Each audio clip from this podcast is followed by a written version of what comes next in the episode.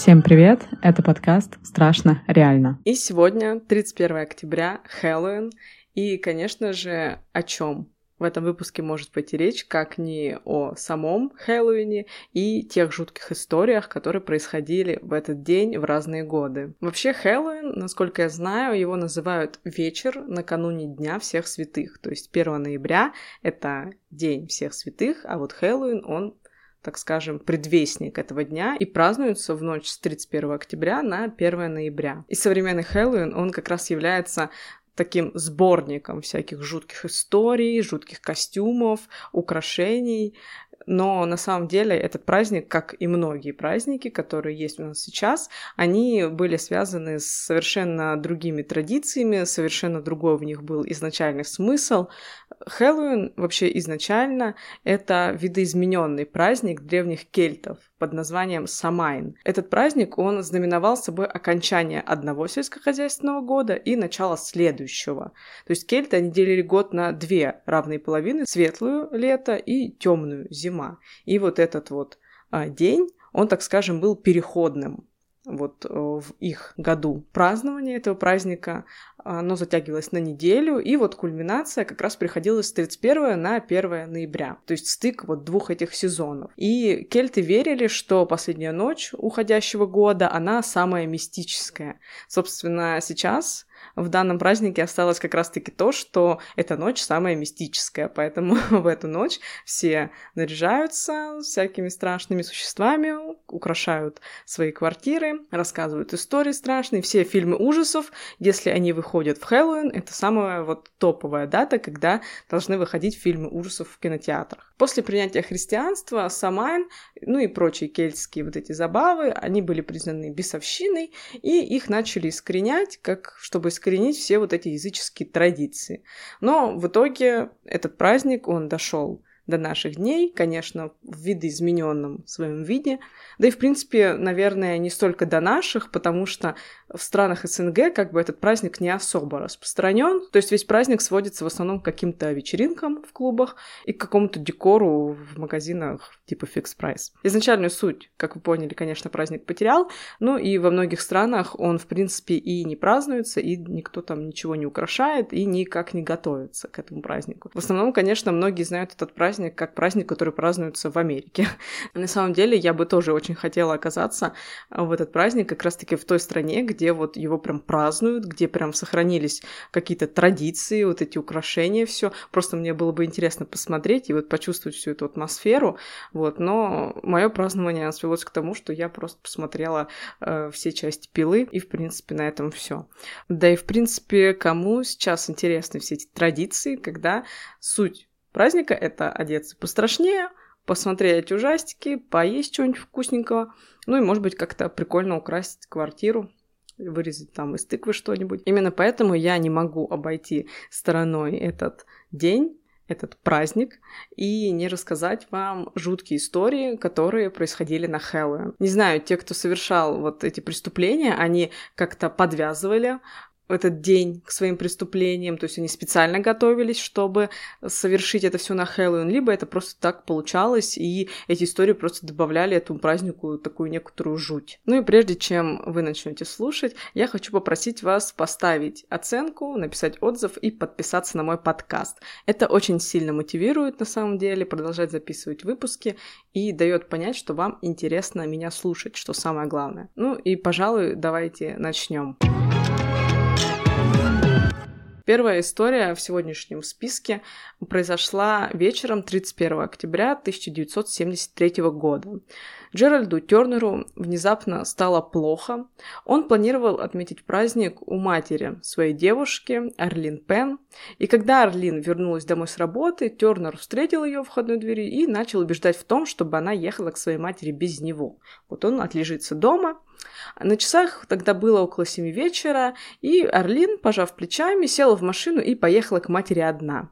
Но тут по дороге она вспоминает, что ее мать придет домой только через час, и, не видя смысл ехать к ней настолько заранее, она возвращается домой, зовет Тернера, и они сидят внизу на крыльце возле своего дома примерно около часа, после чего она все-таки уезжает к матери. Когда Арлин вернулась домой в 11 часов вечера, ее муж по-прежнему был наверху. Правда, она заметила такую странность, что покрывало с их кровати лежало скомканное на полу в прачечной. И как-то она не придает этому особого значения и отправляется спать.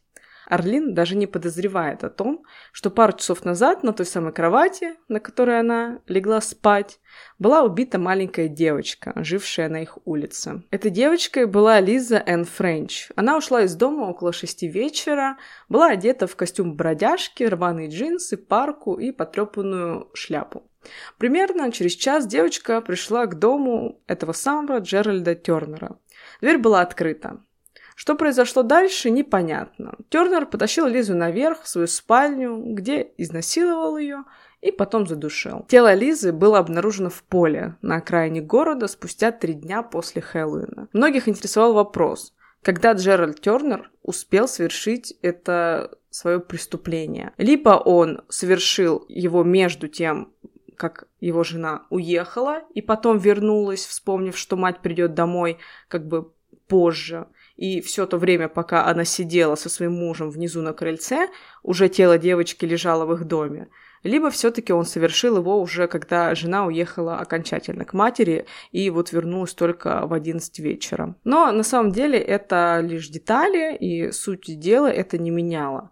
Тернер был приговорен к 39 годам лишения свободы, но в 1998 году он был освобожден условно-досрочно.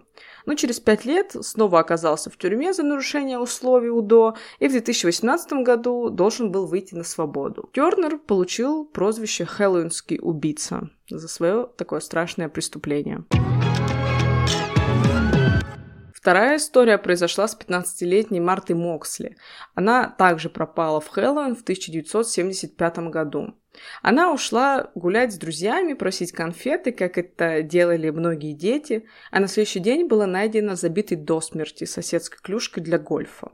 То, что это была соседская клюшка, это, конечно, выяснили уже позже, когда на теле девочки нашли вот те самые обломки этой клюшки, и на ней не было набалдажника. Следствие сразу подумало, что, видимо, это какая-то ну вот набалдажник или ручка, что она какая-то уникальная, и что на ней, может быть, есть какая-то деталь, которая эти клюшки делает очень отличительными. Так и получилось, потому что такие же клюшки нашли в доме соседей девочки. Они были очень дорогие и эксклюзивные, то есть перепутать их было невозможно, и в этом наборе как раз-таки отсутствовала одна из клюшек. Дело о смерти Марты произвело эффект разорвавшейся бомбы. Жители поселка, где была убита девушка, выдвигали теории относительно того, кто же виновен в смерти Моксли, а полицейские, ранее не сталкивавшиеся с подобным преступлением, медлили и не предпринимали никаких решительных действий. Собственно, почему это произошло? Потому что, как обычно, это был тихий поселок, в котором люди не запирают двери на ночь, ну, то есть понимаете, самый типичный поселок в Америке. Тем не менее, спустя несколько дней детективы смогли выяснить, как прошли последние часы жизни Марты. Оказалось, что девушка гуляла по поселку в компании своих друзей, в том числе Тома и Майкла Скейкел. Это были племянники вдовы брата 35-го президента США Джона Кеннеди. Собственно, именно поэтому детективы и обнаружили комплект вот этих клюшек эксклюзивных, поскольку Том и Майкл были последними, кто видел Марту в день ее смерти. Однако адвокаты семьи Скейкел всячески запутывали расследование, в результате чего детективы долгое время не могли определиться с тем, кто именно был причастен к смерти Моксли, то есть кто именно ее убил. Дело сдвинулось с мертвой точки лишь 23 года спустя, в 1998 году.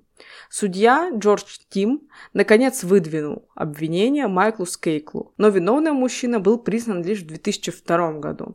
Скейкл получил срок лишения свободы в 20 лет. Однако на этом история не заканчивается. В 2013 году суд удовлетворил апелляцию, поданную адвокатами Майкла, и он был выпущен из тюрьмы под залог. Мотивы Майкла до сих пор остаются неизвестными, но, по словам свидетелей, он ревновал Марту к Тому, то есть к своему брату, получается.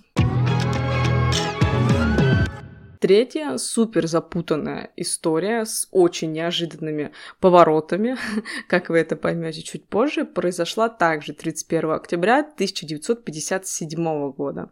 Главным ее героем становится Питер Фабиана. Питер и Бетти Фабиана как раз собирались ложиться спать, то есть это муж и жена, когда услышали звонок в дверь.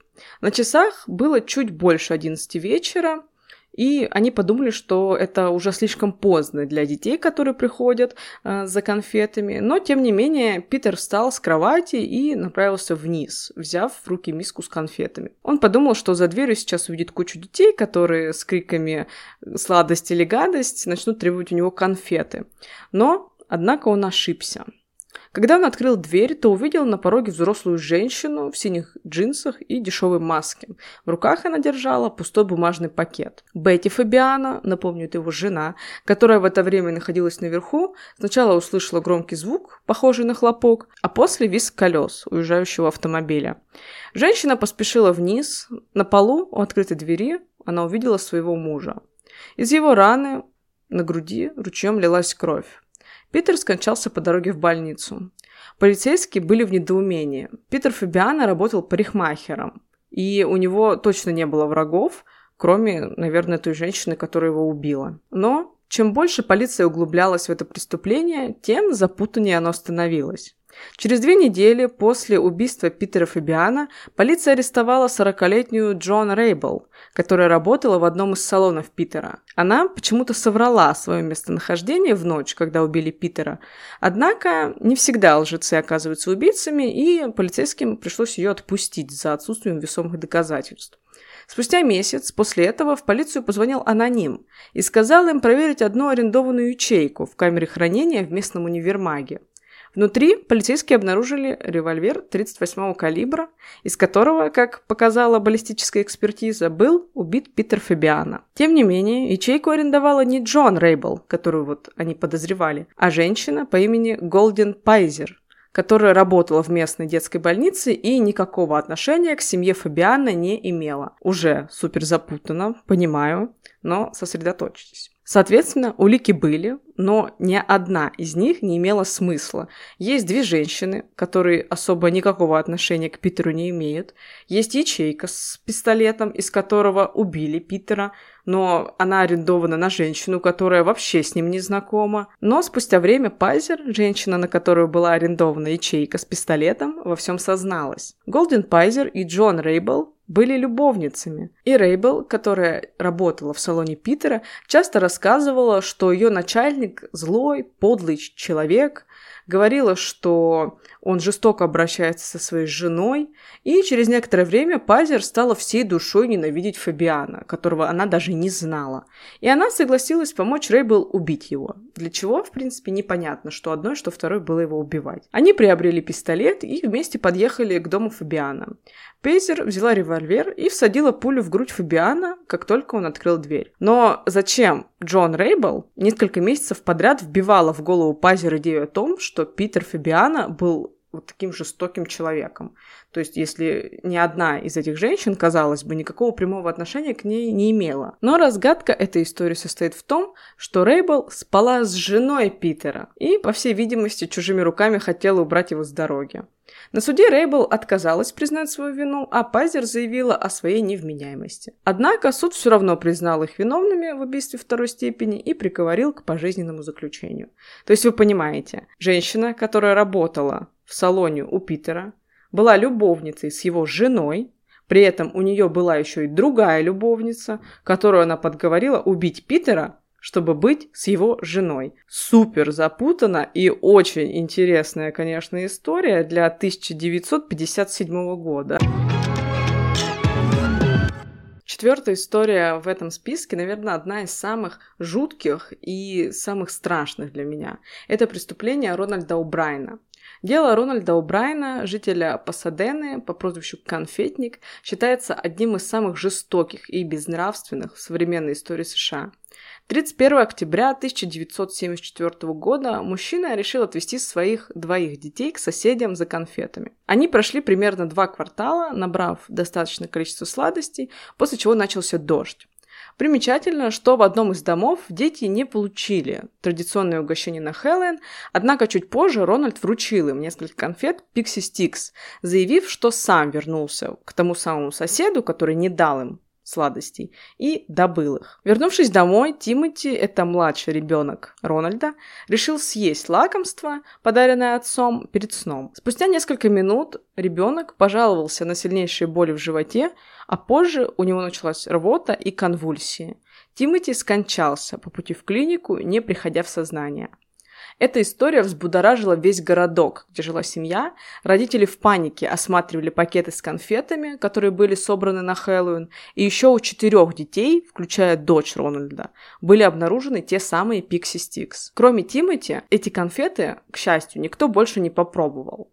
После того, как полиция изъяла конфеты, эксперты обнаружили в них огромные дозы цианида калия – как сообщалось, количество яда в одной конфете могло убить двоих взрослых детей. Так как дело вызвало большой резонанс, детективы, конечно, очень тщательно и очень скрупулезно пытались найти преступника, проверяя всех, конечно же, включая в первую очередь того самого соседа, у которого Рональд якобы взял вот эти самые конфеты. И подобная история уже на самом деле случалась задолго до этого, когда детям э, тогда еще выдавали еще и сладости в виде фруктов, и вот в яблоках были иголки, то есть кто-то тоже напихал в эти яблоки иголки, то есть вот по сути стали э, думать, что появился какой-то серийный маньяк, который раздает детям эти отравленные конфеты. Но вскоре детективы вышли на след самого Рональда Абрайена. Оказалось, что мужчина имел огромные долги и застраховал жизнь собственного сына на 20 тысяч долларов. То есть решил убить его ради страховки. Рональд так и не признался в содеянном, был заключен под стражу и приговорен к смертной казни. В городе и в тюрьме, где содержался преступник, проходили демонстрации и забастовки из-за этого случая, и 31 марта 1984 года Абрайан был казнен. А перед зданием суда, где он умер, собралось более 300 человек, которые аплодировали, выкрикивали одобрительные лозунги. То есть, я думаю, вы понимаете, почему эта история, ну, является довольно такой самой страшной для меня, потому что отец убивает, травит своего собственного сына, приговаривая его к такой жуткой смерти ради собственной выгоды. То есть ему было плевать абсолютно на жизнь собственного ребенка, ему главное было закрыть свои долги. И при этом он хотел, видимо, отвести подозрения от себя, он раздал эти конфеты нескольким детям, чтобы казалось, что есть некий такой маньяк, который раздает детям отравленные конфеты. То есть он хотел убить еще и других детей, включая свою еще одну дочь, чтобы просто замести следы и получить деньги. Пятая история – это еще одна жуткая история, произошедшая накануне Дня всех святых. Это убийство Йошихира Хатери. В октябре 1992 года студент, прибывший в Луизиану по обмену, и его друг Уэб Хеймейкер отправились на вечеринку в одном из районов Батон-Руж. Молодые люди плохо знали местность и долгое время бродили по окрестности городка. Через некоторое время друзьям наконец удалось обнаружить нужный дом, и они позвонили в дверь. К удивлению Хаттери и Хеймейкера, долгое время им никто не открывал, а из дома не доносилось ни звука. То есть странно, да, уже как бы должно было навести на мысль, что ну явно вечеринка, наверное, проходит не там.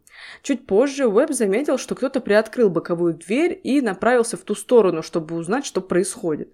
К сожалению, как оказалось, друзья, конечно же, перепутали дома и стали звонить в дверь Родни и Бонни Пирсов.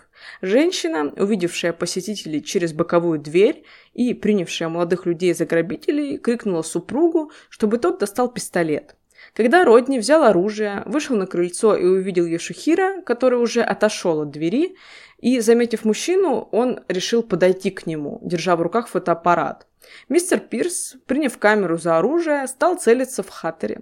Молодой человек не видел пистолета в руках Родни, поскольку в тот вечер забыл надеть контактные линзы, и продолжил движение. Тогда мужчина выстрелил в него, после чего скрылся в доме. Сразу после этого полицейские допросили мистера Пирса, однако не выдвинули против него обвинений, посчитав, что тот не вышел за рамки допустимой самообороны. Однако позже, после протеста губернатора Лузианы и поднявшейся вокруг дела шумихи, полицейский департамент все же выдвинул Родни обвинения в непреднамеренном убийстве, хотя сам обвиняемый не признавал своей вины, объясняя случившееся тем, что он принял Йошихира за преступника и всего лишь защищал свое жилище и жизнь. Ну, конечно, защищая, можно крикнуть что-то человеку, поднять руки, там, или что я сейчас буду стрелять. То есть парень-то не бежал на него, ничем в него не бросался. Он вообще просто дом перепутал и, в принципе, не видел, что там у него пистолет в руках. Да и, в принципе, даже если бы он надел свои контактные линзы, я не думаю, что каждый подразумевает, что сейчас к нему с пистолетом начнут выбегать. Да и почему, в принципе, они сразу подумали, что это грабители? Грабители что, в дверь стучат или что? В общем, это дело вызвало неоднозначную реакцию у публики. Одни считали, что Пирс должен быть приговорен к тюремному сроку, поскольку его поведение не вписывалось в рамки допустимой самообороны. Другие считали его невиновным и сочувствовали ему. В итоге мужчина был оправдан судом присяжных, но получил обязательство выплатить родителям погибшего мальчика 650 тысяч долларов, из которых, правда, отдал лишь 100 тысяч. Ну, знаете, такая... Я бы не назвала эту историю спорной. Человек убил, человек другой мертв. Все. То есть какая тут, какое тут оправдание. Но, знаете, может быть, мы не знаем, как кто из нас поступил бы в такой ситуации стрессовой, когда тебе кажется, что тебя грабят. Это, может быть, знаете, была такая история, когда женщина-полицейский, она поднималась к себе домой и случайно перепутала этаж и зашла просто не в свою квартиру. Она была настолько уставшая, что даже этого не заметила. И там сидел парень, и она подумала, что она, зайдя в свою квартиру, обнаружила у себя дома какого-то парня. Наставила на него пистолет, тот тоже ничего не понял, думал, что его грабят, и она просто в него выстрелила и убила. То есть немножко неоднозначно, да? Вроде она защищалась, думала, что она к себе домой пришла и видит грабителя, а вроде как и человека убила. Поэтому, конечно, такие ситуации, они все-таки спорные, я согласна, но когда ты убил человека, ну, наверное, должен отвечать в какой-то степени. Следующая история, она будет, знаете, такая вдвойне печальная, и почему вы сейчас поймете. Это история убийства сестры Бенс, которая произошла также 31 октября 1981 года. В этот день полиция Техаса обнаружила в монастыре Святого Франциска тело 76-летней монахини по имени Тадея Бенс. По данным проведенной экспертизы, женщина подверглась сексуальному насилию, а после была избита и задушена. Известие об убийстве монахини взбудоражило весь город, и местные жители стали выдвигать взаимные обвинения, подозревать друг другу, начался хаос и беспорядки. Под гнетом ухудшающейся общественной ситуации полиция торопилась, и детективы не успевали тщательно отработать все выдвинутые версии и качественно обработать улики. Однако подозреваемый все же был найден. Им оказался Джонни Фрэнк Гаррет, мужчина, живший прямо напротив монастыря и несколько свидетелей утверждали, что видели Гарреда, покидающего место убийства, по заверениям очевидцев, мужчина вел себя очень нервно, озирался по сторонам, сильно торопился, и, несмотря на то, что прямых улик против Джонни не было, 9 ноября детективы выдвинули ему обвинение в убийстве, а после суд присяжных признал Гарода виновным и приговорил его к смертной казни, которая и состоялась в 1992 году. Однако Джонни Фрэнк Гаррет так и не признал свою вину. Ну, казалось бы, что все, убийца найден, но После того, как приговор привели в действие, жители Техаса ненадолго забыли о чудовищном преступлении. Однако в 2004 году были найдены новые улики благодаря тестам ДНК, и они свидетельствовали о том, что Гаррет был невиновен а к смерти монахини причастен совершенно другой человек – Леонсио Перес Руэда. После ареста Руэда признал себя виновным в убийстве и изнасиловании сестры Бенс.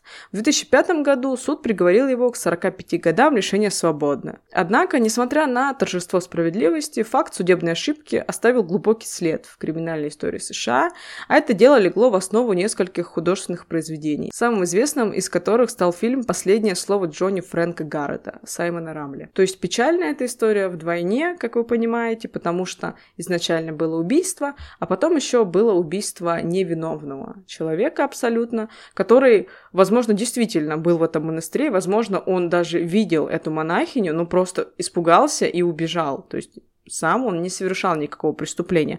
И то есть самому убийце, конечно, 45 лет, пожалуйста, живи, а того человека просто убили совершенно несправедливо. Ну, это, кстати, к слову о том, кто хочет вернуть смертную казнь. Да, то есть с учетом того, как работает следствие, сколько судебных ошибок бывает, смертная казнь — это на самом деле очень такой смелый, так скажем, шаг. Следующая история произошла в 2004 году. Это убийство двух подруг, Отметив Хэллоуин и закончив угощать детей сладостями, три подруги Лесси Мазара, Эдриана Инсонья и Лоурен Мианза отправились спать в своем доме в долине Напа, штат Калифорния. Около часа ночи Лоурен, то есть одна из подруг, проснулась от шума на верхнем этаже. Решив проверить, что творится в этой комнате, она встала с постели и увидела преступника, который как раз в этот момент вылезал в окно. Через несколько минут девушка нашла своих подруг Лесли и Адриану заколотыми насмерть в своих комнатах. Спустя год убийцу нашли по оставленным им окуркам и анализу ДНК. Им оказался парень, одной из девушек. Его звали Эрик Коппол. Мотивом послужила ревность. Эрик посчитал, что дружба девочек угрожала предстоящей свадьбе. И страх его превратился в паранойю и привел к такому трагическому исходу. То есть, как вы понимаете, что здесь человек явно был склонный к каким-то нездоровым проявлениям. Возможно, у человека было что-то с психикой, потому что, ну, какой нормальный человек за то, что дружба с подругами, да, даже не с парнями, приведет к отмене их свадьбы.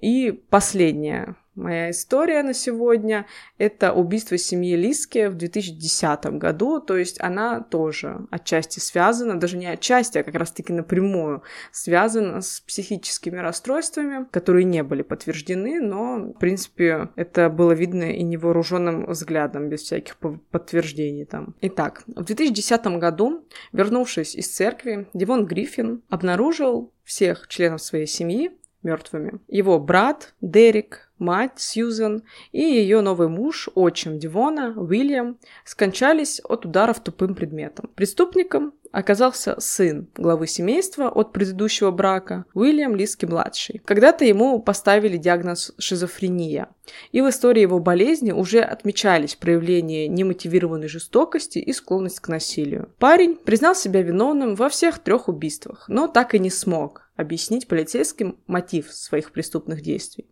Несмотря на признание своей вины, он по-прежнему утверждал, что не несет полной ответственности за свои действия и постоянно твердил, что совершил это преступление, потому что ему так приказали голоса в голове. Однако он был признан полностью вменяемым и приговорен к пожизненному заключению без возможности условно-досрочного освобождения. Здесь вот как раз, как я и говорю, что налицо все признаки невменяемости, но экспертиза его признает вменяемым. То есть я просто думаю, что там есть свои какие-то тонкости, что есть люди, которые полностью отдают отчет своим действиям, они готовятся к преступлению, они пытаются скрыть следы, а есть люди, которые совершают что-то абсолютно вот неразумное и даже потом не пытаются куда-то спрятаться и спокойно говорят, да, это я, потому что мне так сказали. То есть мне кажется, здесь все-таки, наверное, стоило признать человека невменяемым, но, опять же говорю, очень много тонкостей, и это такая, знаете, наука, то есть, э, я думаю, очень много субъективного мнения, поэтому здесь вот признали человека, в принципе, здоровым и тем, кто может спокойно отвечать за свои поступки. В 2015 году он покончил жизнь самоубийством в своей тюремной камере. Он боролся с депрессией, предпринимал несколько попыток уже до этого покончить с собой, и в конце концов ему это удалось.